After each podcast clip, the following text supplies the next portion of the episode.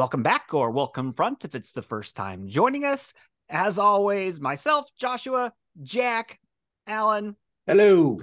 and we have a we have a friend today, Dave Gilbert. You probably know. Wow, royalty, adventure game royalty. In our Exactly. Gentlemen, this is the Adventure Game Hotspot podcast. How are you doing I'm a, today? I'm a royal something. I don't, I don't know what. um, I'm doing good. Thank you. Jack, how's it going in Toronto, Canada? Uh, you know, it's going okay, but I gotta warn you, like I literally just vacuumed the place and I was like doing these hard to reach crevices and it was kicking up all this dust. So I'm like really clogged up right now. So if you get besieged by a raft of sneezes, that's why I will try and mute if that happens. Well, you know what? The the allergies, the allergens in the air right now, at least in, in the Midwest where I'm from, is at an all-time high. My Oh, yeah? poor wife has been walking around the house with her hand like this. like the whole time. I'm like quickly, quickly washing washing her hands every single time. Poor thing. But no one wants to to hear about us, you know, our sneeze attacks. Uh, we No. want to we want to talk adventure games, and that's what we're going to do today. We All have right. Dave Gilbert, Wadjet Eye Games, one of the great developers. Of, I, I guess it's pretty safe to say of all time, and currently banging out hits. I don't know about all time, but thank you. So with Dave comes a whole bunch of, of of industry goodies, knowledge, and and and some fun thoughts. And we're gonna we're gonna freeze apparently. Hello. That's an interesting expression. That is not. That's not a good place to to, to freeze on. Let's hope it. it, it we picks could all make up. that same expression just for Yeah. solidarity. Oh man, it really shows my age. Look, that that guy just hit forty. Hey, I'm there. I'm 47, so well, Dave, tell us a little bit about yourself. Tell us a little bit about your company.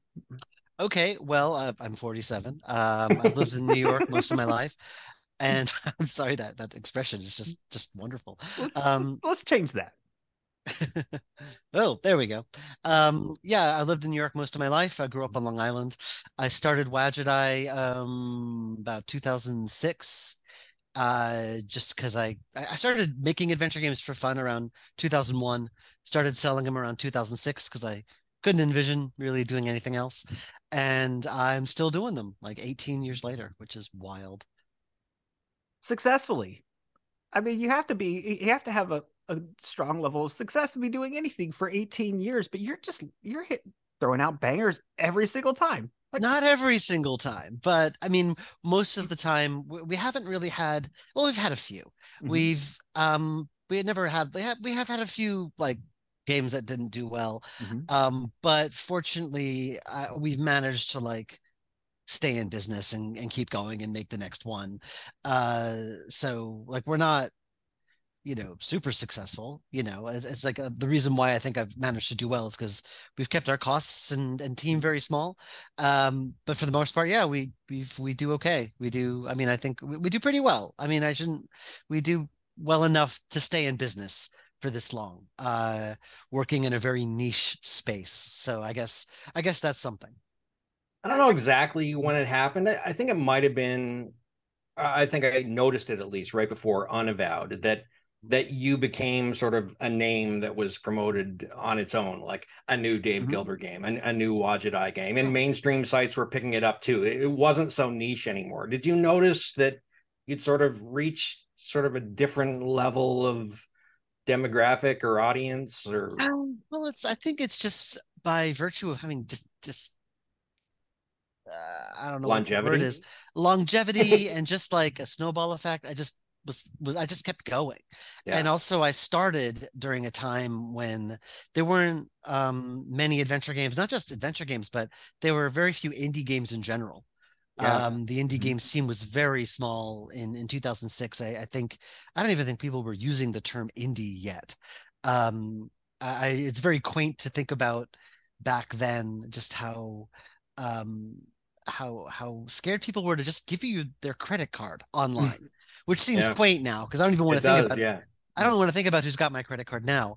But back then, it's just like people would mail me cash, you know, like in foreign currencies. I'd have to like go across town to get it changed. It was ridiculous um, what I did. But I, I was determined, kind of what my mantra was the whole time um, back then, and kind of has has seen me through to today was was just the phrase, this is how I want to earn my living. This is what I want to do. And I had to like do whatever it took just to kind of make that happen. Sometimes it meant making compromises. Sometimes it was not making the game I, I quite wanted to make, um, keeping my games very small and manageable, you know, doing whatever it took really to just do this and nothing else. And um, just by having, just by the fact that I was able to keep going, um, just meant that there with every game that came out you know there was a whole bunch of other games that came beforehand that kind of that were adding to the foundation. Um, i kind of started very small and grew very organically from there. And i think at this point i have a firm enough foundation that i feel quite secure. Um, even if a game maybe doesn't sell gangbusters i don't think it's gonna like bomb. I think we have enough like of a fan base that are interested in most everything we do.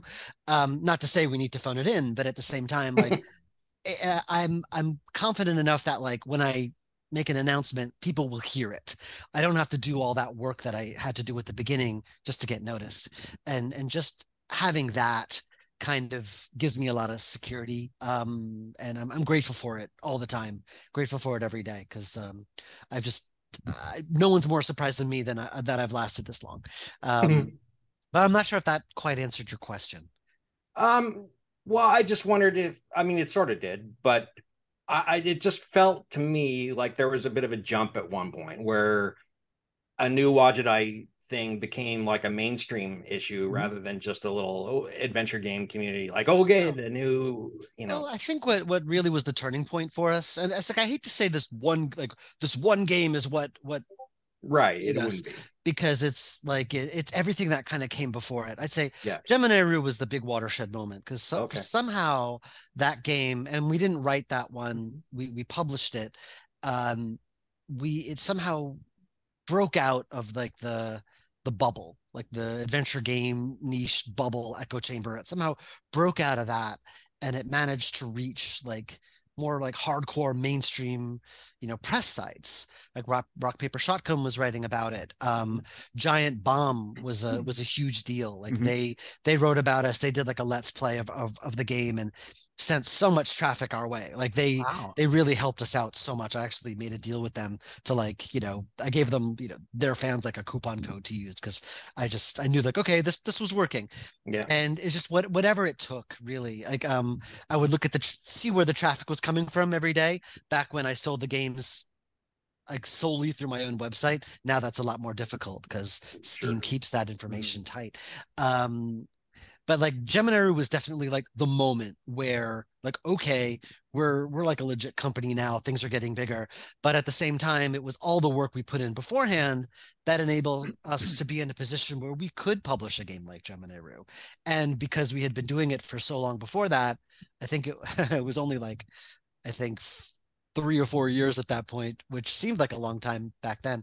But um, because we had a reputation, pre-existing reputation already, you know that just was able to take us farther and then we had other games you know the, the following year like primordia did extremely well you know and then from there it's just we were able to kind of grow from from there you know like uh, so everything was kind of built on what came before uh again like building the foundation was being built um but gemini was definitely the big moment where it's like oh okay like I, th- I, th- I, think we got something like we're we're gonna be we're gonna be around for a while this is working yeah. um this is actually working and it kind of cemented us as a as a publisher as well which uh which is part of our business model now yeah i, I mean i didn't track the critical response to all your games of course i'm not stalking you mm-hmm. um but I, I do find that a lot of mainstream sites uh, seem to appreciate sort of serious sci-fi more so like it doesn't surprise me that you would say Gemini Rue, and then you followed it mm-hmm. up with Shardlight and Techno. I, I have the order wrong, but Techno Babylon and you know, like a bunch of in Primordia, uh, you know, a bunch of games that sort of really resonated. I think with a Resonance lot of was another one. Reviewers, what's that? you said resonated. Resonance was another one. That's right, Resonance. Yeah, I really enjoyed that game. So yeah, like I think a lot of your games probably really hit home with mainstream uh, reviewers uh, and journalists in a way that you know maybe other indies don't have. So good choice of games as well as good games themselves. Thank you. Yeah, I mean, mostly I, I learned um, early on. I think it was around uh, the biggest lesson I learned. I, I was I once was published by someone else back in like 2009. Uh, I was I did a game called Emerald City Confidential, Mhm. and that was I like that one. pub- oh thank you, and that was published by Play First, Right. and and I also got like some of my early games on some of the casual portals like Big Fish and iWin and and I think Alawar was another one. Um and it really seemed to do well. Like for a hot minute, like cute pixel games were like really, really big because you had like Diner Dash and some some of those Mhm. games. And um those games were really, really popular. And so for like a hot minute, I got I got in just at the just when that was big. And my first month on all those casual sites, I earned more money than I had like my entire career put together up to that point. So I thought, oh, like I've cracked the code, like I'm gearing my Mhm. stuff toward this market. And then when we released, I think the next Blackwell game, Blackwell Convergence, when we finally got that one out in 2009, I think, um, like it that that whole like cute pixel art game trend had died completely and it was replaced like suddenly the gritty realistic hidden object games were in on the casual portals and Yeah. the blackwell convergence just completely died a, a soundless death on, on those websites on the on big fish and all that. And so that taught me the lesson of okay like i just need to what i need to do is i'm never going to figure it out. I'm never going to crack the code you know companies with lots of money to burn can't figure it out Yeah. So well, it changes I- too, right? yeah, and it changes. They get it wrong. You know, they spend millions of dollars, have teams of people, they get it wrong. Like, why do I think I can figure that out? And so I need to just, I'm just going to focus on the games that I personally like. Yeah. And games that I either want to make or want to see or what have you. Um, and that instinct has kind of steered me right because I, th- I think like that sincerity is very important. Um, the audience can sense when you're phoning it in Mhm. and that's usually the thing i always try to focus on the most when i write my own stuff is trying to like find uh, is be sincere is to really like what i'm making finding uh, homing in on what i like about a project is like half half the battle because once i have that once i know i like it then it becomes less work for me it becomes more Mhm. fun because games take a long time to make and if you're not enjoying it you know Oh, what's yeah. the point and then by the time and it, it without that it kind of makes it very soulless and um so i just focus on what i like for the most part and that that's what that taught me You mentioned that uh, you focus on games that interest you, and I definitely want to make sure that we go back to that. Talk a little bit about your interests uh, in the future, but right now, I kind of want to talk about uh, Wadjet Eye, uh, the business, the team. So you mentioned you tried to keep it small, and I'm sure you started out small. Like, where is Wadjet Eye at this point? Well in terms of members, Mhm. in terms of full-time people Mhm. it's me and ben chandler he's he Mhm. does all the art and in terms of full-time people Mhm. that's it uh, i i hired a freelance writer to kind of help me out with old skies uh, and of course i've worked with composers and uh and you know the voice actors but those are kind of as needed. There's no one else that i pay like full time. Um there's a there's a, a guy named james spanos who I, I hired kind of to help me with additional tech stuff Mhm. um, things like porting and fixing bugs and stuff just you know uh, tedious technical things that individually are probably no big deal but those things multiplied by like 18 some odd games is a lot of work so he he does that for me. Um but those are and that's it really. So Mhm. it's aside from me it's one full-time guy who does all the art. That's all he does. And a couple of free rotating freelancers and and depending on the game the games themselves might have a team that works on it but they don't work directly for me. So i still keep things very very small and and that's the game development side. Now you're also in in the distribution side. You're you're in the publishing side. Yeah. Who handles that? Is i mean obviously also you. me. Mhm. also just me. How, how um, different is that than from from the other side of Eye games? Well, it's different and it's different now. Now I'm a little bit more hands off than I used to be. I'm still involved because I, I feel like if my if the my brand name is on it, I Mhm. want to make sure it's something I like. But excuse me. Um, but you typically how it works is, you know, I'll spend three years or so working on something of mine and I'm burnt out. Mhm. And then I it's nice to help other people with their projects for a while um, because having you know not being the developer myself i can kind of take that uh, keep a bit of distance you know help them get it made help with the voice acting you know um, help with design here and there and i I, I get I don't have that the same pressure that I would for my own stuff. And that's sometimes very nice. But then, of course, after a few years, I, I get a little prima donna ish, like enough helping all these people out with their visions. what about me? Damn it. And then I want to do my own stuff again.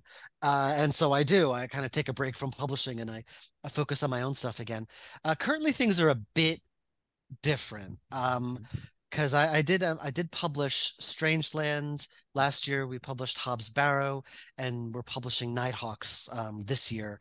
So I'm kind of doing both at the same time. I'm publishing and developing at the same time. So I'm a lot more hands off than I normally am. But with all three of those games, they're from people who have made games before. Um, Strangeland was made by the Wormwood team. They made Primordia. Uh, Hobbs Barrow was Cloak and Dagger. They've done many games before. Uh, Nighthawks, Richard Cobbett. He's an amazing writer, has done several games of his own. Um, and so I'm a lot more hands off. Uh, I'm still involved. Like I'll play builds and make suggestions. And of course, I'm handling the voice acting, uh, which I will always insist on doing because I love it. And I'm, I'm pretty good at it at this point.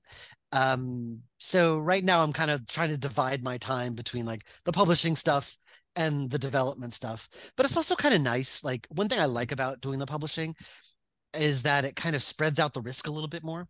Mm-hmm. Um, because when I first started, the games take you know a, a, decent amount of time to make, and if I spent all my money making it, if I had one colossal failure, then I was done. Mm-hmm. But with the publishing, I can kind of spread that risk out a bit more. So if like I could take a risk on something like weird and cool, um, because you know, all right, we are doing well financially. I could I could take a risk on this game. Why not? And so um, there's games that I would publish and get out there that I probably wouldn't otherwise. Mm-hmm. Strangeland was kind of like that. Um, where it's like, I don't know, but you know what? I like the team. Different. You know, why yeah. not? So let, mm-hmm. let's get that out there and see what happens. And um, you know, uh, uh Hobbs Barrow was the same way. Mm-hmm. Um, and so I just there's no rhyme or reason really uh, I just sort of go with a gut feeling if I like something or not, or how busy I am, whatever. Um, my instincts have been more right than wrong, for which I'm very grateful. And so, what is the process in terms of um, deciding which ones you'll do? Do you go looking for games? Do developers come and talk to you and say, "Hey, we're doing this game"? Or it varies um it, it's so there's like i said there's no rhyme or reason i'll sometimes talk to a developer and then one thing lead will lead to another and i'll be like hey maybe we could help each other out with hobbs barrow it was um it was funny because i had played their demo and i i just loved the the sense of time and place that it created um and but I felt that it was just screaming for voice acting. Mm-hmm. And I I contacted the, the developer, um, Sean Aitchison or Aitchison. Oh my god, I, I'm terrible. Yeah. but uh, he, I, I just talked to him about it. I said, please tell me you're adding voice acting to this because it so desperately needs it. Mm-hmm. Um, and he says, well, if we could find a publisher who'll help us with that and that basically was how I became the publisher. Right. Yeah. Yeah. Okay. Purely because I wanted to. I can fit those pieces together. I wanted, yeah. I like I I knew all these British voice actors that I've always wanted to work with, and it's like, all right, let's do it. And so that that's how I I became the publisher of that game. Uh, and also the game was good. I liked the game. So, yeah. um, and that was that. So it, there's never really any rhyme or reason. It's just sort of a gut feeling. And sometimes I'll say no to things that end up doing really, really well. So I, I just, I I'm I don't know. It just really it depends on it depends on my situation at the time. Sometimes I'm just too swamped to yeah. to really take anything else on. Sometimes it just hits me at right just the right moment. Was there was there any that you said hits you in the right moment that you you said, okay, I have to put my name on this. I actively I'm going after this game. Something that that you just put put it in your sights and, and went after it. Mm-hmm. Ah, so anything I really just win after. I mean, there's games where I like the mm-hmm. look of, and mm-hmm. I said, hey, could I, t- could I, I like the look of this. Could I see more? Because often, if a game is at that stage where it's really polished and really, oh. you know, oh. really good, they don't need need your help. Yeah. But sometimes I can see, I could see the potential, and I Primordia was like that. Like I saw like I just saw the art and I'm like, this looks really cool. And I just could, could I see more? I might be interested in publishing this. And I ended up publishing it, but it wasn't like I chased after them and wined and dined them or anything like that. right. Couldn't afford that anyway. Um, I don't think you'd need to. uh, Re- well, I'm a little interested. Go. When Resident- can we meet? well, this was like back in 20, 2010. So I was, I was, Well, yeah, I guess. but um, Resonance was kind of like that where, uh, excuse me, some Where it just looked so good, and in fact, it was because of how good Resonance looked that that encouraged me to like hire a professional artist for Blackwell Convergence because I'm like, oh, this is my competition now. And then I was chatting with the developer, and he was talking about just how long the game was taking because he has a full-time job he had like three kids at the time uh, i think he's got four now um, and he was going he was moving back and forth between japan and, and nebraska and he just didn't have the time to really dedicate to it that he wanted. And my my wife um she was between projects and so we're like hey maybe you know maybe we could help each other out here uh because we could use another game and you just want to get the game done. So let's let's work together that kind of stuff. And there's never like i said never any rhyme or reason. It just sort of uh it just they just sort of happen. I i, I know that's not very businesslike but often that's just what happens. I just chat with someone and then it's like oh hey maybe maybe we should work together. Okay let's you know techno babylon was like that. Um i'm just looking at the games uh, up on my wall here. Uh gemini rue was kind of like oh josh approached me.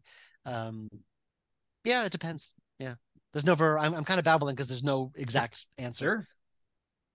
Well, that's kind of the beauty of being sort of your own publisher and, and an independent too, is you get to go with the feel. You know, you're not yeah driven by marketing execs saying, no, you must do this or that or the other thing. It's like, hey, I mean, I do think about that stuff, Oh, of but I'm- no one, there's no one, the decision rests with me. It's not like someone says, oh, this isn't marketable. You shouldn't make this game.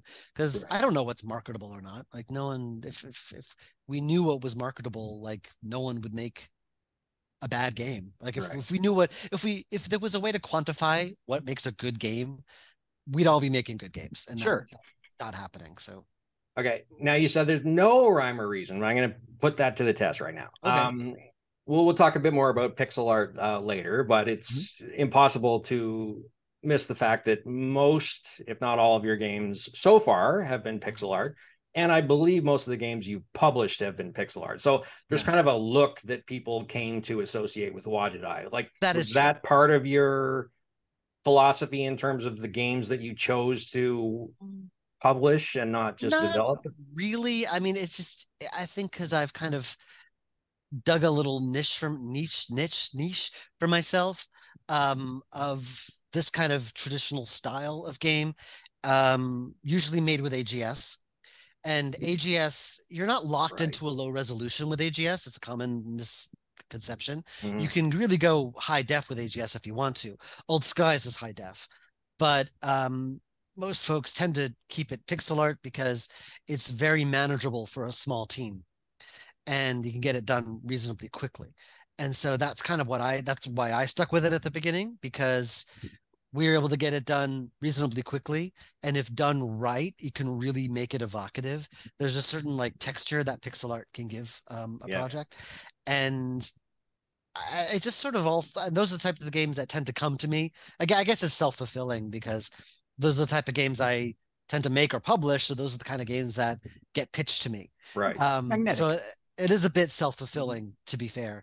Um, so you might be right. Um, maybe there is a reason, there is a rhyme or reason, but um, there's at the same time there are many games that I do say no to. right. They're also pixel games. Sure. So, um, yeah, I don't know. No, yeah, I have no idea. Now I'm going to put you on the spot here. You said that there's games that you said no to. Uh oh. Is there any that you said no to, and later on you're like, ooh, wish I didn't?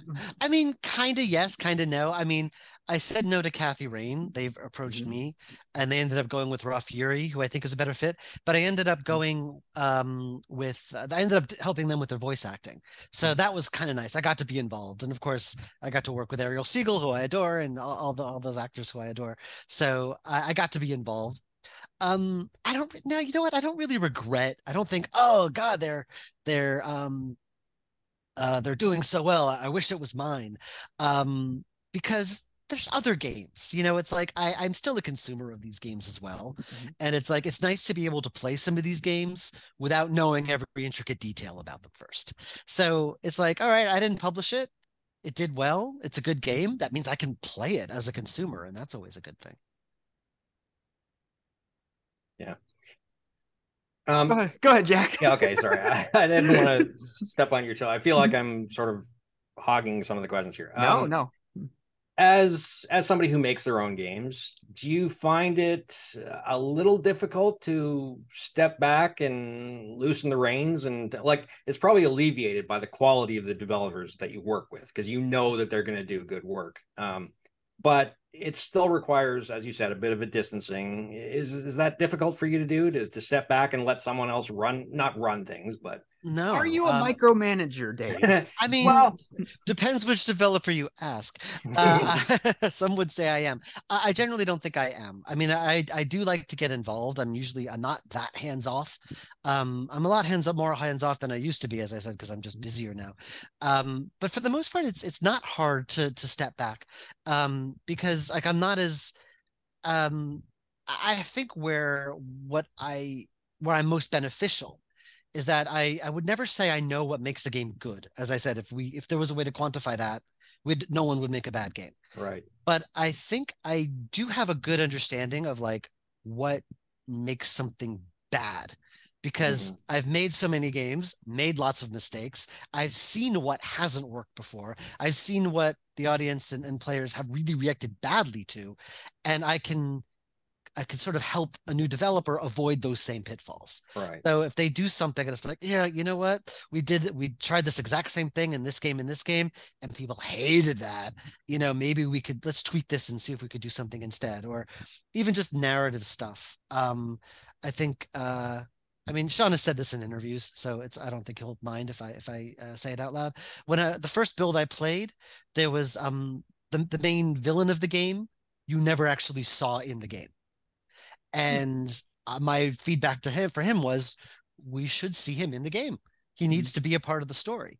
Um, and they agreed and they put him in the story and it's you can't imagine the game without him now uh, right. uh, so it's just stuff like that you know I, I, will make i will make suggestions like that you know because i it's all i think about and often like i can i can point to other games and other examples of like of times where like doing that thing didn't work so i have evidence but right. I, I, would i would never say oh this you have to have this because that makes a game good because mm-hmm. i don't know what makes a game good i have no idea um, but i can i can safely say what i think i have I, i'm pretty confident if something doesn't work yeah. um, so often I'll, I'll try to make alternate suggestions and work with the developer that way and you said that you you're you're often hands off right now, but you earlier you mentioned that you are hands on when it comes to voice acting. It's there something that you're you're passionate mm, about.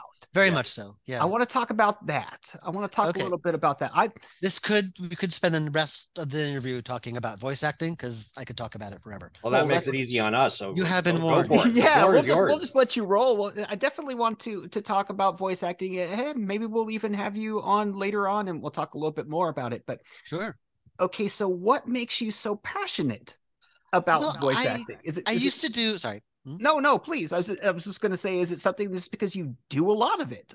Well, I you've learned. Mm-hmm. I started off. I think what gave me the bug was that I started off when I when I made the Shivah way back when. It originally was a freeware game. And then I decided mm-hmm. I want to sell this thing. What could I do to give it value? And I decided mm-hmm. I'll add voice acting because I, I was part of an improv group and I knew a bunch of actors like Abe Goldfarb, for example. You know, he's uh, he's oh, in pretty much everything I do.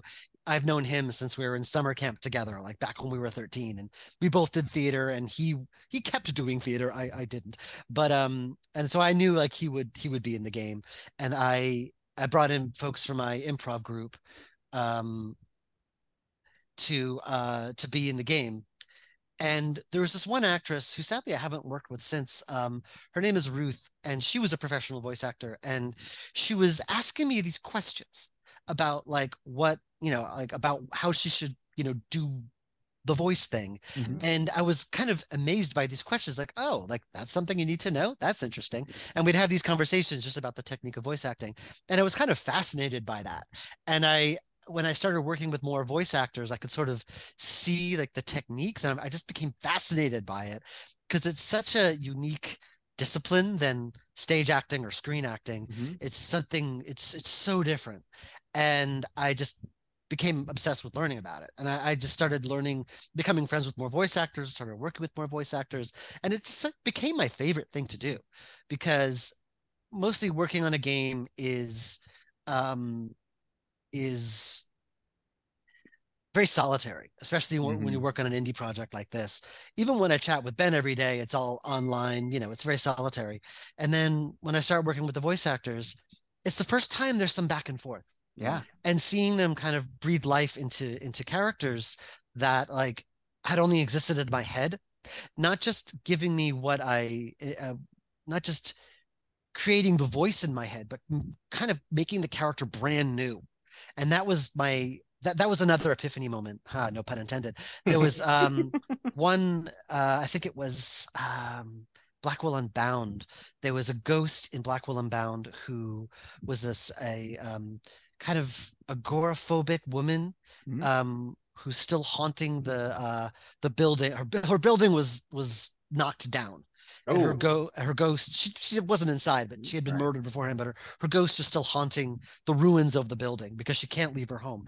Yeah. and when i first envisioned her i envisioned her as like this meek woman you know talking very mousy.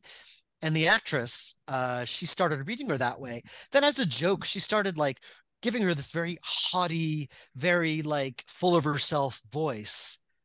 And i'm just like wow you know i like that mm-hmm. because it's like she's overcompensating now. I kind of like that. She's and we redid the we redid the whole character with that in mind, and it just recontextualized the whole character for me. And I loved that because like I by the time I get to that stage, often the the I'm sick of the characters because I hear them all the time. And getting an actor to make them fresh and new to me is like magic. Suddenly I love I they're they're new and brilliant to me all over again. Are you saying you rewrote the character because of that? No, no, oh, no, no. It's just the, the lines were still the same. uh-huh. It's just the character and the context changed. Because Gotcha. rather rather than being like, who's there? sheepish. She was more like, who's there? She just kind of changed the the context and she made the character more interesting. Mhm. Because if she could surprise me, then it'll surprise the audience too. And that that just those that's the juice. When that happens, it's like, oh yeah, like I love this this character's cool now. Like cool, or rather cool again. Because often if I have a specific voice in my head and for years I'm hearing that same voice, I'm sick to death of it. So hearing something new is always exciting. And that's that's one reason why I love working with voice actors too. It's just they they can often see things in a character that I never did. And you get you sometimes get prima donna directors who's like, no, it must be this way. I pr- like to give the actors, within reason, as much freedom as possible, um, because I want to be surprised. Because if Yep. I'm surprised, the audience will be too. like Ron Gilbert mentioned that so many lines in Return to Monkey Island that they just kind of went with it because you know they let their the voice actors roll with it and it became so much so much better than they had originally envisioned because you could only see from your perspective Yeah. and they could see from theirs. I mean, if you are having, I mean, you're basically hiring someone Mhm. whose literal job it is is to make uh is to elevate the material. Like I Mhm. don't want them to just be a programmable AI. I don't want them to Mm-hmm. just read what's on the page. Like I want whatever's on the page, I want them to elevate what I have written. I want them to make it better. And so that's what I whenever I listen to auditions, it's always not just about who matches the character in my head, but are they making interesting choices? You know, if they're they're doing something that makes me go, "Oh, that's interesting." Maybe they don't match exactly what's in my head, but they made my ears kind of prick up and be like, oh, that's cool. Mm. And I think that's what people notice about the voice acting in, in the games that I work on is that like that's what makes them memorable is because they the actors make very interesting choices and often I tend to cast people who will later enable me to do less work. Mm-hmm. so like I'll I'll cast someone and then I, usually I just let them let them rip and it's always it's always just a joy to watch. So much fun. Well, you're certainly situated in the right part of the world to have like access to a huge Oh yeah. uh, pool of of actors. But like, so practically speaking, um, do you have your own studio, or how, how does that work? Okay, I don't do it enough to to justify that. And I live in a small Brooklyn apartment. There's no room. Um, you know, usually folks make put their booths in their closets, but Mhm. uh, Right. you, you know, Brooklyn apartment with a kid, closet space is precious. Um, I I Yeah. used to before COVID. I went to a, a studio in Midtown, um, and we recorded there. But and I I was kind of precious about only working with New York actors because I could. I'm in New York, but since COVID, um, I couldn't work in the studio anymore. So, excuse me. Um, so I opened it up to remote actors from around the world, and honestly, I haven't looked back because Mhm. it's just expanded my repertoire of expanded the num- the actors that I can work with, and it's kind of been it's kind of been fantastic because they're actors like all over the world that I've always wanted to work with, but never could. But now I can, Mhm. and um, especially with Hobb's Barrow, like if I was focused on local actors, I probably couldn't have done the voice acting for that. Um, but since I started working remotely, um, I was able to work with all the British actors. Um, and I'm I'm probably going to stick with that for the time being. I do miss the one-on-one. I miss the face-to-face. That that that's that's a certain tangibility that can't be can't be replicated over Zoom. But I can't deny how much easier it is and, and cheaper because I don't have to pay for the studio time. I don't have to Sure. commute, don't have to commute into the city. Um, you know, I don't have to like if I only have one session scheduled that day, I could just, you know, I don't have to go into the all the way into the city, record there, and come home. Um, the actor doesn't have to, to go into the city. You know, it's just a lot of uh, a lot of faff that's been that's taken out of the process, and I can work with so many people that I wouldn't have been able to work with before, and I I do love it. Well, and the tools that we have nowadays are are incredible. You know, Yeah. it's just like being in a studio. You can look Well- at someone through, through right face to face through Zoom. You have your your boards in front of you. and just that not just that it's like the actors have also um a lot of actors have invested in really good sound booths Mhm. because of it there are some actors i work with who own who didn't have a booth at home because they always went to a studio Mhm. um but now they all have studio now they all have home studios so they can all work from home because they have to Sure. they, they didn't have a choice um so they eh, of course the problem you get is that every the, the room tone is always slightly different Yeah. with every actor uh which you just you just figure out a way to deal with it's fine Do you find directing um, parts written by somebody else harder than your own? Because obviously you've got in your own head what you imagine a character to look like, sound like, act like, kind of thing. Different story when somebody else has written it. Is that a tougher challenge? can be a challenge. Um it depends because with with Hobb's Barrow or Strangeland they're fairly linear games. So I I knew the context of almost everything. Um so I'm just just knowing the context helps. Um and sometimes if I get it wrong you know I'll just have to do a pickup later. You know I'll I'll run it by the the writer and um we'll have to do a pickup later. I think for Hobb's Barrow for the first session um it's funny because I asked the town the game takes place in is called Bewley and I only saw it written down. And I asked Sean, "How do you pronounce it?" And since it was all text, he says, "You know, um, pronounced like new." But he's British, Ah, so for Uh, him, yeah. his with his accent, it would be new. mm, But for me, that's it's new. new. So for the first session, they were all calling it Booley. And I ran it by him and he's like, no, that's wrong. I'm like, oh crap. I'm sorry. So I had to, for those lines, I had to do pickups later, but you know, stuff like that's going to happen. And often like I will sometimes like get a, get a little, um, uh, get a little medley and, and come across a line that just sounds awkward when spoken out loud. Um, and I'll just, I'll, I'll rewrite it on the spot. Say, Hey, try it this way. Like we'll do it as written and then we'll try it this other way and then I'll run it by the writer and see what they think. You know, they'll have the final say. Maybe they wrote it that way for a reason. I don't know. Um, so it's usually not hard. I find it quite fun and sometimes a challenge. Like Strangeland was a huge challenge, Mhm. but like an interesting one because everything that in that game is like symbolic of something else. Mm. So it's like, how do you direct that? Like, how do you, when like you have this this weird monstrosity that's symbolic of cancer. Like how does that how do you act that you know? Like Yeah, i yeah. and i found that fascinating to like all right but like i had to kind of lie to the actor a little bit like okay like here's like you're here's what you are versus like here's what you should be feeling versus what you are. And so it was kind of a, a challenge to like get the actor to the place they needed to be like emotionally so they could you know um because with with voice again i warned you i'm going to talk about this forever. Mhm. with a lot of voice acting it's it's less about believing what's on the page. It's more about feeling what's on the page. Because like if uh, the microphone is intimate. Like you can't lie. If you're if you're angry and you're trying to fake it the microphone will pick that up.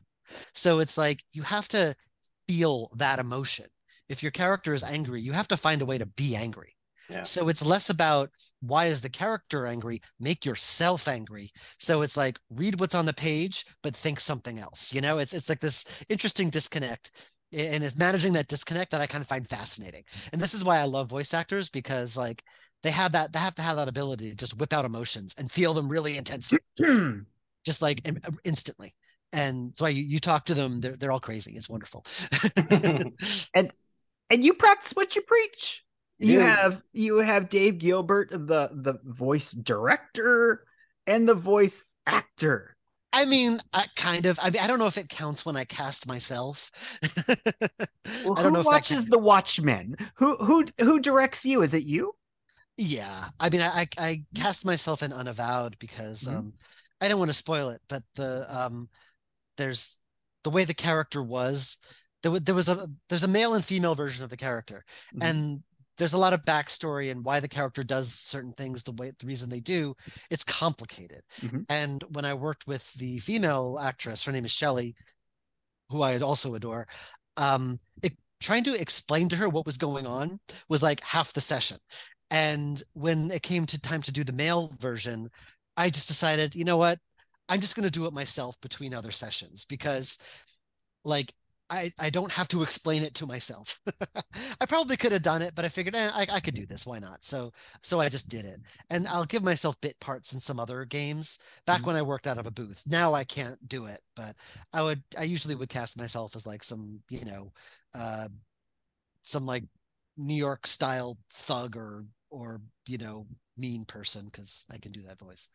I- I didn't know that these were your voices until recently, and now I'm hearing it. Like I- I'm Oh. having to go back and and ch- that's hey. I only that's give Dave. myself tiny bit parts. So it's like if you're hearing me, it's Well, you- uh, I'm impressed. And you mentioned Kathy Rain, uh, Kathy Rain too.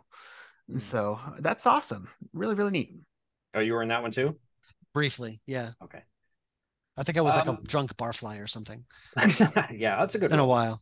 Yes. Um, maybe you wear so many hats. This may just be a practical impossibility, but uh, like so many games, particularly independent adventure games, would benefit from either voice acting at all or much better voice acting than they have. Um, has sort of branching off into sort of a sort of voice specialist role Yeah, something I you'd consider? I've done it. I mean, I did it with Kathy Rain. I did it with Whispers of a Machine.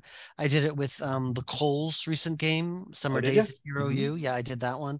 And you know, I'm always I'm always willing. The, the problem is, is that for a lot of indies, um, they can't really afford it. Right. Uh, so like I have to pay for the actors, and I've Mhm, kind of reached the point where I'm like paying standard indie rates because I feel like I should. mhm. Uh, I used to pay a lot less, and I always regr- I always regretted that. But now it's like, all right, I can afford it. I'm paying them what they deserve, and I got to pay myself. If I'm doing it for someone else, they I you know I need No, to pay for my they need to pay for my time Mhm. as well. Yeah. Um, and if uh, there's a studio involved, they need to pay for that. Um, and often that price tag is out of the reach of most indies. yeah. And if they have a budget where they can afford it, they'll probably go with like a professional like audio house. So like I'm good for indies with a budget. Like Mhm. something like Kathy Rain, they have a publisher. They they like what I do, like Raw Fury. They so they contact me and I I'm I'm happy to to help them out, you know, with clifftop stuff. Um but so I have I have done um the voiceover for other games.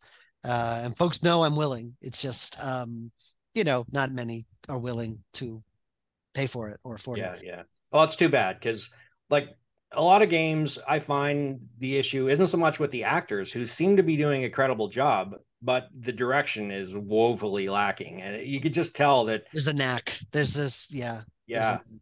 And I, I don't know like what I do. It's just like often it's just I it's the casting. 90% of it is casting.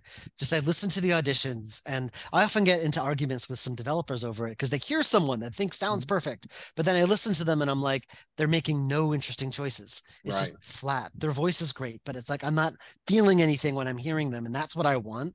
And often when i when i get that like i will just there's very little i have to do occasionally i might have to guide them or give them a little bit of extra context or something like that um, to just try to get what I want from them. Um, there is a knack to it, and I, it's if I had to give up making games, that is something I would want to do is work with Yeah. voice actors because I do, I do, I do enjoy it. It's very fun. Well, yeah, you say there's a knack, you know, it, like any producer or something that like there's a feel. Like in, whenever I've been in the studio doing music or something, you can tell the difference between someone who knows what they're doing. Okay, I have a technical understanding of Pro Tools or something like that, or those who just understand music. They know what to listen like uh, something and how to invoke a, a feeling out of someone, and those are when that producer produces a, gr- a great song.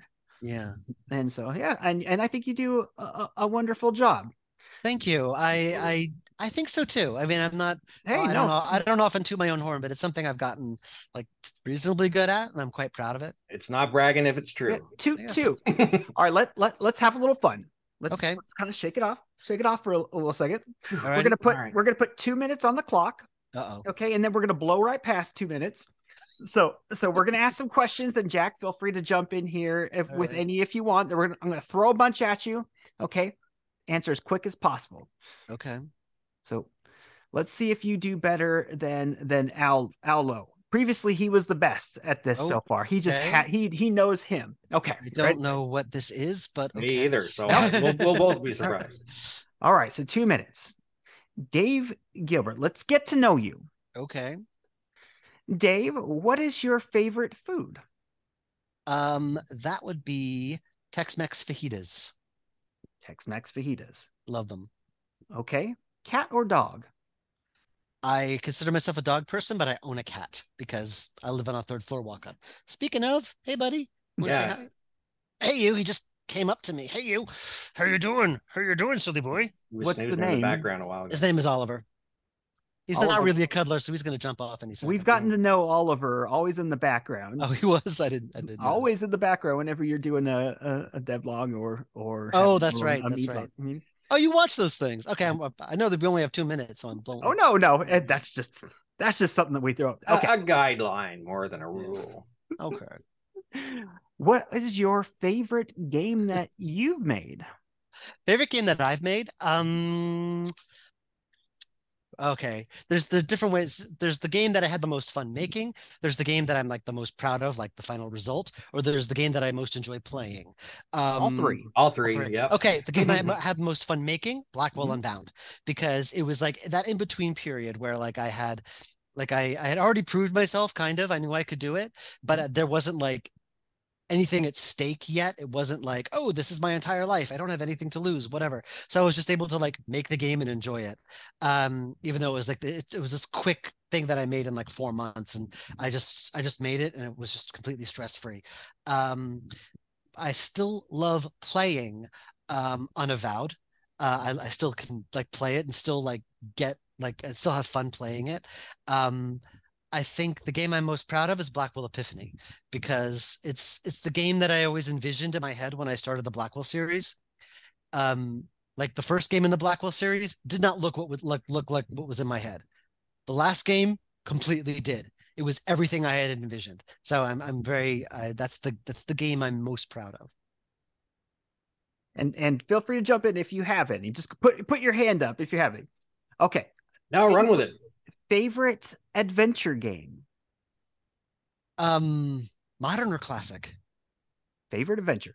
Ah, No, no, modern. no. He, Okay, was- gotta be without thinking, now. without thinking. Uh, Well, okay, I, I would say classic Loom. Most recently, uh, Perfect Tides. Mm. Oh wow, toot toot. Okay, okay. Favorite uh favorite genre of music. Oh, good God. Uh, it just so depends what I need at the time. I've become very uh, interested in I, I just because I'm working, I'm listening to a lot of classical stuff. Um, so I'm I'm listening to a lot of uh, I've really gotten into Mozart's Requiem for some reason. Neat. I listen to that all the time. Uh, I guess because I just it helps me focus. So I'm gonna go with that. Favorite genre of movies? Uh, I like everything. There's nothing like I I like everything. I, I mostly gravitate to sci-fi though, so I'll stick with that. Let's that. say favorite movie. Oh my god, this changes like all the time. Boom. I will I will say sci-fi. I'll say I enjoy sci-fi. I enjoy science fiction stuff. Okay. Um, dark side or light side? Of what? Mm-hmm. Sci-fi. Of sci-fi. Uh, no, Star Wars. Oh, oh, oh, oh. I mean, uh Darksiders always die, but they have cooler outfits. So I'm gonna go with them. Favorite non-adventure game? Uh Knights of the Old Republic. Nice, nice. What's your favorite thing to do on your downtime? Read. Um I read, I watch movies, I, you know, I like going to the I like going on walks in, in uh Prospect Park, just outside there. Favorite book? I have a favorite series. That'd be Dresden Files by Jim Butcher. I haven't heard of it. Oh, it's so good. It's basically uh my biggest inspiration for Unavowed. It's basically Unavowed is what happens when Dave realizes he'll never get the Dresden Files license. okay, okay. The date that tech that the next game is going to be out. Old Skies. Well, the next game is Nighthawks. no, yeah, you asked Oh, the wrong no. question. You blew it. The next game is Nighthawks. So that's going to be like hopefully by the by the end of the year for sure. Oh man, so I actually like when we had Ken on, or I had Ken on a while back ago. I was just boom, boom, boom, boom, boom. Had him just going. He actually dropped a date. Like he Oh. actually, he actually dropped dropped a date. I'm like, okay, we're gonna have to edit that one out. I was just Oh, so they're they're working on something new. Uh, I didn't know no, that. no, that was that was in the past for. Oh, okay. so, yeah, that was a that was a lot of fun. We appreciate uh, spending four and a half minutes on the our two minute our, our two Four and a half minutes on the two minute thing. Okay, that's great. Well, Oliver took up some of that time, so Oh yeah, well, yeah, I had to extend it a little. it's bit. worth it. It's worth it. So, but I'm glad you brought up Nighthawks, Mhm. um, because now I don't want to get into the whole what is and isn't an adventure game all the time, but It's this one is certainly more adventure adjacent than your usual game. Is it uh, a strategy to sort of move away from adventure games at all, or no? That's assuming I, I had any strategy to begin with. Mhm. I mean, basically, I like Richard. I've known him for a long time. I think he's an amazing writer. Um, he he was one of my first early cheerleaders, we and uh, um, he and he he kind of gets it. Um, Right. He and he worked on uh, Sunless Sea and Sunless Skies, Mhm. which is very much the mold that this game is is fitting into. Right. Um and he uh is just i trust him because he's a he's like i said he's an amazing writer. He, this guy writes rings around me. He just breathes brilliant writing. He's so good. And like all the characters are so well defined and larger than life and just so much fun. And the way he's built this the way he's like he's built this world and these characters in this game is just so it's so fun and unique. Like i've never like i could never write anything like this and so it's not so much a strategy as like i like it. I like him and i like what i like what he pitched to me and i like this game. Um so that's just it. Like it's it's just something else that i like. Right. so that's that's really my main criteria is do i like this? Yes let's go for it. So you said that you have no strategy. So then you do have Old Skies coming out, which d- does seems like a, a a change of of look a little bit. Tell us a A little bit. bit about Old Skies. Okay, maybe, well, maybe something we haven't um, heard. Oh, sure. It's it's a time travel story, Mhm. and it's um, excuse me, uh, it's basically I, I I haven't like by the time I got to the end of Unavowed, I had managed to like pare down my description of it to like one sexy soundbite. I have not done that yet. So for Old Skies. So basically it's a time travel story you play a woman named Fia who works for a time travel agency. And her deal is that she takes clients into the past. Um, they have different reasons for wanting to go into the past. Um, they want to either re-experience something, change something small or what have you. And so you you kind of go with them to make sure nothing goes wrong and nothing ever does. No, I'm no, I'm sure. that is a lie. A when lot does it ever go- in sci-fi? a lot of things go wrong every something goes wrong every time and you have to like fix it. So there's like there's about six or seven individual chapters all kind of very loosely connected together. Um and it's just been kind of just fun working on it. Uh like so, some of the stories are like more serious some are more funny. One is just completely bonkers off the wall it's a lot of fun um i'm currently working on now that's like a 9-11 story so that's been wrenching my heart Mhm. um but it's it's been it's been a while it's been a ride working on it and it's i'm working with sally the voice actor of fia uh, has been um, amazing fun too So you're saying that you have multiple stories. Essentially, you have to go back and fix each problem. Yeah. Or rather you have to go and uh see the problem happen and then fix it Gotcha. so it's like my goal is that you you think the story is going to be about one thing but then something goes wrong or something changes and it's really about something else and then it's about how you like like how you fix it and how you deal with it So, uh, would it be fair to say there it's kind of a layered thing? Like, you know, it's not you fix it or not, but you make some changes and see how that plays out, and then There's a bit of isn't that. quite.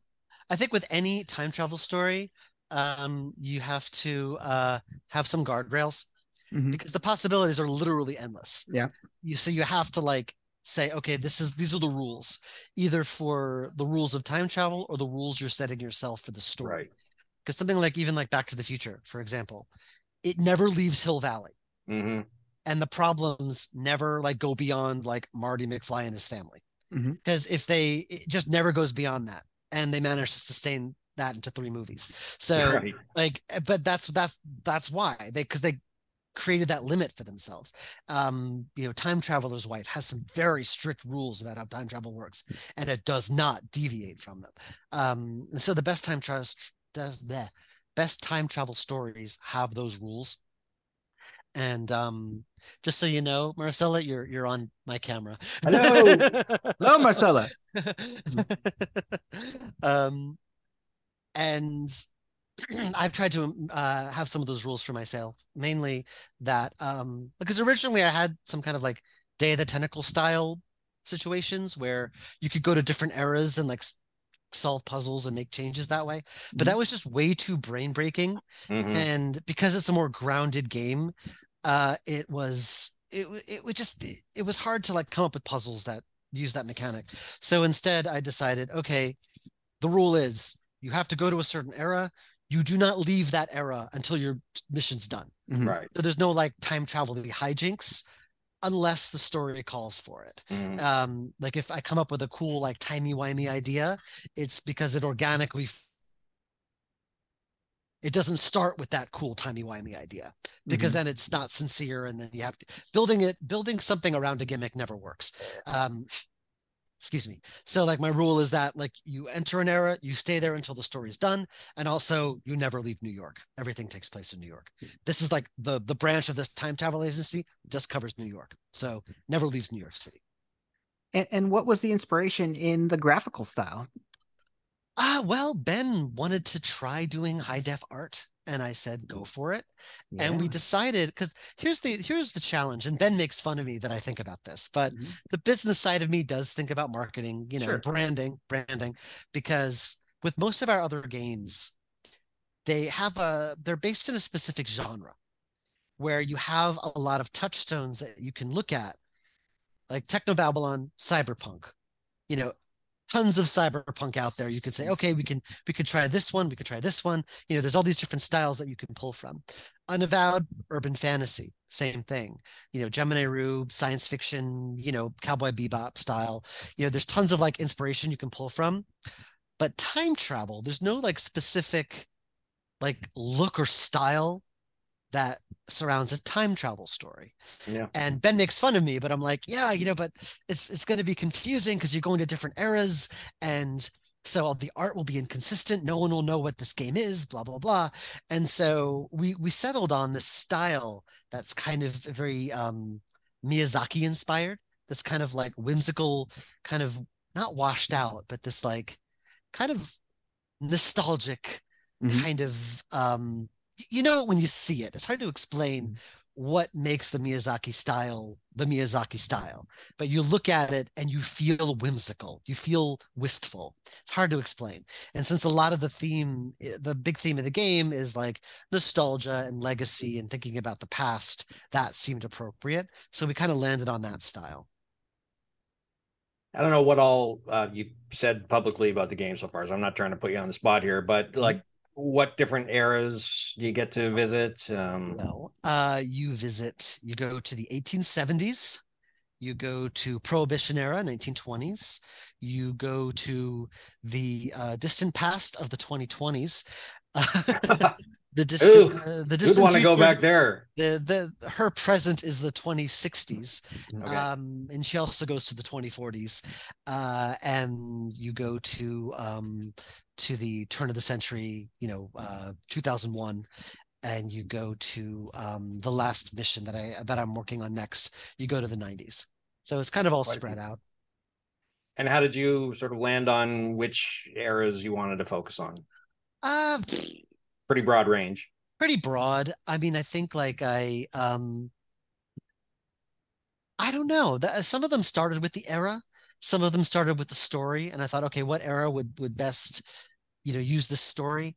Um I could best like, you know, what era should the story take place in? Um it varies. It varies. I knew I wanted to have like a kind of prohibition caper, you know, Sure. with like, you know, gangsters and, you know, cops, stuff like that. And so I so I started with the era there. Mhm. Uh, I wanted to set something during the draft riots, but that got a little too, a little too complicated and a little. I I don't know how I would have pulled it off Mhm, visually. So mhm. I, I I pushed it forward by like ten years. So now it's like post draft riots, uh, the 1870s. Um, so yeah, there like again, there's no rhyme or reason. It's just wherever the muse takes me. sure. So the stories don't intertwine. they do a little bit. Mhm. Um, uh, my again, my my kind of priority for making the game is that like I I had these individual stories and I had to start with them. I had to make each of those individual stories fun and interesting. Mhm. Um, because if they're not good, then the whole game will fall apart. Like so, they have to be good. And yeah, there there is a um. I figure okay, well, I was trying to figure out what the interconnected story is, and I've kind of got that. I kind of got that. But if that's if that if the interconnecting bits maybe don't land as well as I'd like, Mhm. at least the individual stories I think are very solid and a lot of fun. So because that's the priority. So if, if that's if just those individual missions are the game, uh, that when I when I when I first started writing this, I figured if well if those individual stories are the game, then that's fine. At least I have those. But I, I came up with an arc for the main character that I kind of really like. So um, I've, I'm incorporating that into the story. So um, you're sort of leaving be- behind pixel art this time. I'm curious. Uh, like pixel art's sort of at a an, an odd moment. It- it's sort of uh, at one stage it's it's all the rage, and yet uh, sort of a backlash is starting to form too. Like there? is like are we over oversaturating with uh, pixel art? I have no idea. I mean, have I- you have you had any? Well, what's been the sort of public response to no matter to what I do, people will complain. Well, sure, If I if I used if I still did pixel art, I'd get complaints of, oh, you're still using pixel art. yeah, I went HD. I was like, oh, I like the pixel so much. Um, for a hot minute, we were making a, a game in 3D, and we the the Technobabylon sequel, which sadly got put on hold because Right. the developer um, is dealing with some health problems. I don't want to get into that, but that actually looked decent for like it looks decent. You know, it was 3D, and we got some complaints about that too. yeah. And it was like, Mm. oh, you know, I hope it's not, you know, like uh, I hope it's not like Simon 3D, like, oh, like the worst 3D adventure game ever made. We'll Right, do our yeah. best. Um, but you know, with, no matter what we do, people are going to complain. So Yeah. we, this is what we want to do. And so, But that's the complaints. Did you get like lots of support? Like, oh, good, we're so yeah, glad. yeah, we got yeah. support as well. I mean, above all, when people say, "Oh, I really like your games so the pixel art," and Mhm. I, I mean it sincerely when I say, I hope that's not the reason why you Right. play our mm-hmm. games. Yeah, yeah. Like I think mm-hmm. it's I hope that's not the only reason because I feel like there's much more to them than just that. Yeah. Um and this is just what we decided to do. We might go back to pixel art. I know that Ben wants to work on his own game next and he wants to lower the resolution of it because I think he's hmm. more comfortable there and I'm fine hmm. with that. I'm fine with that. Hmm. I'm just because we jumped resolution doesn't mean we have to stay there. Yeah. No rhyme or reason, right? No rhyme or reason. That's the worked for me so far. That's my theme. Yeah. Yeah, no, it's working great. Whatever works, whatever gets the game out. Dave, what is one trend in adventure gaming that you would like to see go away? And maybe one that you would like to see uh, maybe a little bit more. I always hate questions like this because Well, I can say I- it different. Well, okay, because here- here's the thing: when when because I always think of adventure games as such a broad Mhm. thing, It and is, so yeah. what is the one thing? Like, is there a trend in adventure games? Like, Mm. that's like saying, is there a trend in movies? Is there a trend in novels? It's like there's just Yeah. so many different. there's so many different kinds of adventure games. There's so many different there kinds of adventure games that are out there. So it's like it's hard to say. Oh well, so too many adventure games are doing X Mhm. because they're not. It's maybe a few, maybe a few high profile ones. And Mhm. it's like I it's hard to say what those trends are. The only trend I hope, I mean the only trend I'm I like is that so many more of them are being made. And I hope that continues. We at Adventure Game Hotspot do as well. yes, well I imagine so. Yeah. so that I can't really think of any trend I wish would stop. I mean, I do like the one thing that always annoys me whenever I see uh, reviews of any of our games, Mhm. um, and you you guys don't do this, and um, you know, back when you were with Adventure Gamers, they didn't do it either because it would be silly for for an adventure game website to do this. There, when any review of our games always starts with like a paragraph about adventure games were big in the 90s and then they died and then they had a high Mm. then they had a return and then they died again and that Yeah. that has to be like the way they start all the reviews Mhm. that drives me nuts but that's Oh, not yeah. something specific to adventure games that's something specific that's a trend with adventure game reviewers Mm, i don't know that doesn't count and and wrong. Like they should Wrong. just say, you know what? I wasn't paying attention to adventure games during these years, and uh, you know, all of a sudden I am Yeah. again. So this is why I'm reviewing one. Yeah. Yeah. Well, we've kept you for for a long time. What do you guys say that we uh we end this with a little bit of top five? Oh Sure. yes okay We I've always end the forgot- I've show with completely top forgotten five. what we were what we were gonna do so this will be spontaneous This is perfect for for Dave. We decided that today we're going to do top five modern pixel art oh, games. oh that's right So we were thinking that we might just throw a rule. We could choose one. We could choose one pixel art game from The one Wadjet Eye Watch game. Yeah, because otherwise we could fill up all. We could fill up so many of our lists on Aw. that. So we're gonna let you go first. You're the guest, and Dave, you could choose your games if you want. Yeah, we do Okay. one at a time and just go around the room. Mhm, Around circles. Okay. Um, well, I mentioned uh, Perfect Tides uh, earlier. Mhm. Um, Yeah. Again, this isn't in any particular order, um, Yeah. Mhm. but that Perfect Tides is just a game that surprised the heck out of me because I've played so many, and it was the first game in a long time where I just really felt something like, Mhm. wow, like this is really, it's just really good, and the animation is is off the wall incredible. I've never played uh um hello oliver um he's just sort of sneaking over there behind me on the couch. Um i've i haven't played a game that made me like feel like that and he's scratching the couch. Come on buddy. Nope. Nope. nope. That's a no. nobody. Well, he Uh, looked at you like, uh, uh He doesn't Yeah, I own this house. he gave me that look. Um yeah and there you go. Anyway yeah it just um i felt things when i played that game uh and also like it take it takes place on long island which is where i grew up. So Extra that that was that was kind of cool. It was a little extra nostalgia. I mean it, it- weirdly enough it took place on an island just off of long island which was even weirder. Um but it it was just it also took place like it, it was just really really good. Everyone should play perfect tides. It's Yeah. it's something very very different and very unique and very it's a very special game and it was her first game too very first game Yeah.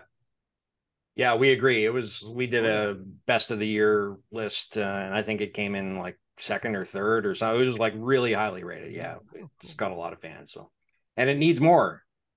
Well, yeah that well they're making uh, she's making another one They are. meredith gran i think her name is she's Mhm. making Yep. another one it wasn't second. And the reason why I'm saying that is because my pixel art game that uh, was number that was number two on our list in in 2022 is is Norco. That's right. Just, haven't played uh, that one yet. Just a, a a fabulous game, fabulous game. I mean, I I I rave about it all of the time, and people don't want me to rave about it again. I'm sure. So we'll just move that run on over to Jack. Your turn. You know, uh, I, I wrote this list a while ago because Mhm. you know we talked about doing this for a while. Mhm. Um, and now I'm looking at my list, going, "Why did I pick this one?" Okay, the Mhm. first one is going to be uh, my Wadjet Eye game, Mhm. and I got to say, see, I'm sort of stealing two games in one turn, but my favorite Wadjet Eye game is the Blackwell Epiphany. And like Dave, Oh. I think for a lot of the reasons that that you said, it was just like the sort of the fulfillment of. uh, I mean, I don't know what necessarily what you were trying to do. It, it just sort of did, you know, all the best things that you've been doing all along, and it just brought everything together so beautifully, so wonderfully. And yet, that's not the game I put on my list. I, I think it's because uh, just because of the quality. We were talking about pixel art, so the, Mhm. the quality of the pixel art in Unavowed just absolutely blew me away.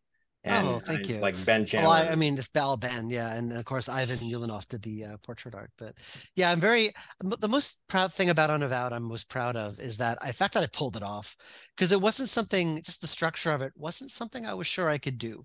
I always use like the you know that whole. I, I use the term Bioware because that's the easy shorthand. That Bioware narrative structure. Um, I wasn't sure I could pull it off, and the fact that I did is sort of that alone. I'm, I'm just proud of. And you Yeah. should be. Thank you. Oh, absolutely. Yeah, yeah. So I sorry, I, I I fit in two in one answer, but I just I, I can't disagree with either of those. I, I looked at I looked at unavowed on the page and I went, how did I not pick the Blackwell Epiphany? That it makes no sense to me. They're they're it's too good. Too good to not mention as well. So Thank you.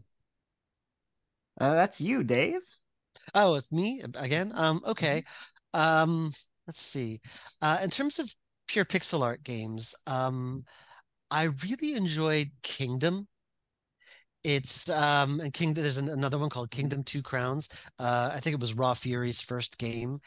It's just got some of the most evocative, beautiful pixel art I've ever seen, and it just it's it's very, you know, low res, but it just it's just beautiful like the way everything moves and ref- and there's reflections and just like you're you're you know a king or queen on a horse kind of going around your kingdom and it's just it's so lively and just full of energy and just it's so beautiful to look at. Um sadly it's it's it's a, never a game i could i could play to completion but you could, i just could get lost in it for a, long time. Um it's great for plane rides. Um but i just it's just so beautiful. Not an adventure game but I'm gonna go with. Oh man, um, should I just get my my Wadjet Eye out of the way? Let, let's go get, for it. I can't i can't Let, us get know? techno Technobabylon out of the way. I know it's one that it's one that uh, not one that you worked on particularly yourself, it's but still uh, one of my favorites. I, I love Technobabylon. If if I was to cheat, uh, I would just say I, the whole uh, the whole Blackwell game catalog as a whole. But I don't think we could do that. That's uh, that's that's. I kind of mean, I. I All the often consider. I mean, there, there's a reason why I only sell Blackwell as a bundle now Mhm. because I think it, that's how it should be played. Is like one like long yeah. thingy, one long thingy. That's the Thingy. technical term. Yeah, that's what that's that's what we'll put them. That's in our next review. It's a long thingy. It's one Yeah, long it's, thingy. It's a new sub subgenre, the the thingy adventure. Uh, I actually, my next game is a thingy because it defies any sort of description. Um, it's called "There Is No Game, Wrong Dimension," and just an absolutely fabulous game that, uh, like I said, defies description, defies gameplay. I think that's part of the reason why not enough people know about it. Um, they just it like if you take a look at screenshots, you're going, well, that doesn't look like an adventure game and Hmm. but it is it, it it riffs off all these different genres but in really clever ways that you'd never imagine so but it's all like puzzle solving and stuff like that so like don't be fooled by how i mean the pixel art is gorgeous but it doesn't look like an adventure game so i think too many adventure gamers go well not for me um but wrong wrong wrong it is and it's amazing you should play it Hmm. Is it back to me again? It's back to you. Back to me again. Okay. Um, oh my god, I just had my next one and then I forgot it. Um, again, no particular order, but I recently I haven't finished it yet, but I played a game called The Captain. Uh, yeah. Um, and it's it's again very I, I always love when pixel art like it's it's kind of when it's le- when they lean into the style Mhm. and the captain really does that like each world you visit it's a sci-fi game where you play a ship captain uh, each world you visit is very simple but very unique. Each one looks very alien and, and unique and it just sort of leans into this like simple like platformery kind of style but it, it just it's all very evocative. It's hard to explain and like this i want to say the story's great but i haven't finished it. I was just looking I- at that right now. I'm like, yeah, Yeah, might be something I'm interested in. it's actually it's really good like uh, the and there's so much because it's like it's all it's not quite like a roguelike. It's it's like you have there's tons of, of worlds you can visit but you Mhm. only have a limited time you know because you have to kind of plot your way toward the destination and you you know you stop at each world and you get resources but it's all adventure gamey puzzles adventure gamey mechanics and story each each world has its own story and history whatever and it's all it's, it's just so good and like the art is just incredible again uh, pixel art I'm gonna go with uh, Lamplight City. Nice. Grundislav Games. You know what? This is actually one that I more recently played, and so it's it's just right there in my head. It's dark, it's gritty, and it's just a a, a wonderful story that uh, that I I just wasn't expecting all of this darkness cover it has a way of glowing think Mm. about like in the game like the the lights are on inside and just it feels like the game is kind of glowing i just felt- it just Francisco me. has Mhm. leveled up so much. Mhm. I have like seen him just like from Ben Jordan to Golden Wake to Shardlight to Lamplight City, Mhm. and like just seeing his his just his art, you know, abilities just Mhm. grow. Um, he's just like really pushed himself hard, and it shows. He's just done such amazing work. Yeah.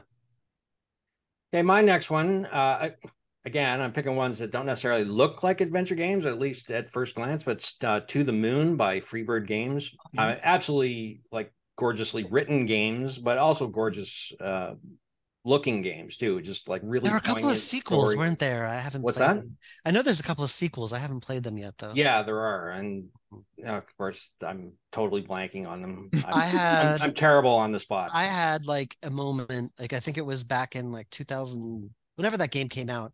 On my website, I briefly had a um this thing where I, I there was if you sold your games via Plimus or BMT Micro, you Mhm. could like apply to be an affiliate of someone's game, where it's like you could sell it for them on your website in exchange Right. for a small commission. And I played to the moon, and I'm like, hey, like I can, could I, you know, do you want to, uh, can I be an affiliate? I'll sell your game. And I thought I was doing him the favor, but that game has just like sold 10 times more than all of my games put together. Like he's just, and I think it's Really? like, it's turning into an anime. Like, I don't know. He's just like, what he has done is incredible. Yeah. So yeah, good, good Yeah. for him. It really Huh. is. Finding Paradise and Impostor Factory. those That's it, two that's it. To make I, I an couldn't, I RPG couldn't make- let that go. It would have driven me nuts. just to make an RPG Maker style game. I don't think it's it was RPG Maker, but I Mm-hmm. don't think it's RPG Maker anymore. Just to stand out in that market um Yeah. is is just almost an impossible feat, but he managed. I think that's you, Dave. Oh, I'm me. Um oh crap, what was it? What was I Oh, okay, easy. Darkside Detective. Uh, yeah. um like it's it's very deliberately low resolution pixel art, but this there's so much thought that goes into the art. Mhm. like uh it's it's again very of like what what they do with so little it's like they manage to create something so vibrant and so colorful and so Mhm. fun using big chunky pixels and it's it's lovely what they've been able to do big and chunky. Gotta make Yeah. a big. You know, you want to Yeah. cut yourself on those on those things. pixels the size of cats yeah yeah, uh, that was my choice. So I'm to pivot. I'm to Uh-huh. have to go with the, with low hanging fruit, uh, or at least it's a pop a very popular game. I'm to go with Thimbleweed Park. okay I yeah. I. I adored 99.89 percent of the game, and not the ending. not not the ending. you're not alone but yeah yeah, not the ending. Just uh, mm. wonderful game though. I love all of the the different perspectives from from the different characters. It's like uh Day of the Tentacle on on steroids, and I- and all the characters were wonderful too. So Yeah. You know, I, I I bet you Ron Gilbert is is pleased with answers like that. You know, because We're talking about it. His endings stick with. Yeah, exactly. We're we're still talking about it. You know, it's not not forgettable. Love it or hate it, not for not forgettable. Uh, my next one is going to be, I think, uh, Virtuaverse. Um, now, full disclosure, I actually did the English uh, localization editing for that game. But the interesting thing is, like, uh, all I when I work on a game like that, all I see is a words on a spreadsheet. That's it. I have no idea what a game looks like or anything else. So, um, yeah, I'd sort of gone through most of the scripts by the time I'd ever seen my first screenshot, and when I did, I was just like blown away. It's so uh, like gorgeous pixel art, very Blade Runner esque, but uh, and yet distinctive, like in its own way too. So, and uh, the game turned out really well, and I always a bonus for me when a game I worked on ends up being good for reasons totally apart from me. uh, I'm gonna go with a, an obscure one. Um, I, I again a game I haven't finished, but I, it's just so pretty. Um, Gestalt, Steam and Cinder. Uh, Hmm. it's a platformer. It's this steampunk platformer where you play this like redhead lady with like a you know who's dressed up like a cowgirl and she goes around with like cyberpunk guns and it's just so beautiful. It's just a beautiful looking pixel art game. I recently, uh, it's funny. I recently saw this when I was making uh, a, I was actually making a YouTube video about this very subject, and I saw Oh. that it just happened to pop up, and and it looks very very interesting. And I told that, yeah, I'd never heard of it. yeah, and I told my friend about it, and he has been enjoying enjoying it ever since. I So- saw it at PAX just Mhm. before the pandemic hit in 2020, Mhm. and it was supposed to come out that year on the Switch. Yeah. It didn't. It's still not out on the Switch, but it was. It came out on on Windows on, on PC, and uh, it just looked so fun that I wanted to play it anyway.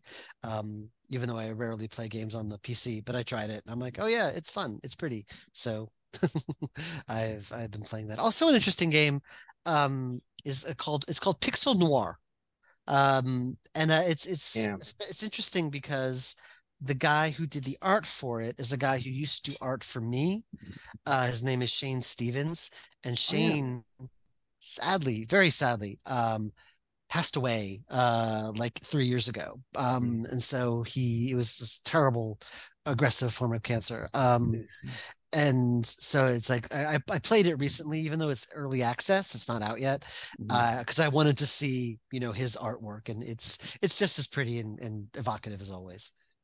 If you so if you liked, you know, our games, like if you liked Resonance or Techno, uh, uh, like Resonance, Blackwell, Convergence, or Kathy Rain, and a whole bunch of other games. He did so much art in so many other games. Then you'd like Pixel Noir too. Oh man, that's that's really sad to hear. Sorry, did I just bring the whole mood down? Yeah, No, well, let's bring it back up. Let's talk All right. about uh, this is a free game, Yeah. and uh, it's it's the King's Quest two a remake. oh yes, yeah. yeah. By the at the time they called the they called the company Tierra. Remember that? Or AGDI It's and Yeah, AGDI. yeah. Yeah. Uh huh. But uh, it was. I, I never played King's Quest two on my own. I've seen like videos and everything, except for except for that. Mhm. they made the story amazing. Of course, obviously it's point and click. Obviously, it's uh, updated graphics. I mean, they couldn't have made the original story worse. I'll say that. that's kind of an ongoing joke between my friend Adventure Game Geek and I. or But, rather, uh, like the original, like they managed to take these like separate, barely even stories, and they managed to connect them in very interesting ways. Yeah. Well, they took this and they made this. Uh, this is a top twenty-five adventure game of all time for me. Mhm. It's it's it's just beautiful. It's just I, I adore It it. shows in they can way. they can It's actually charming. you know write. They can actually True. do their own thing. Um, I don't know what they're if they're working on anything now. I know they did Mage's Initiation a Yeah. few years ago, um, but I don't know quite what they're doing now. If they're doing anything at all now. yeah. Yeah, it's, a- it's a dangerous game, you know, to take something that uh, like a King's Quest game and adjust the story. And they did it, and they knocked it out of the park. Mhm.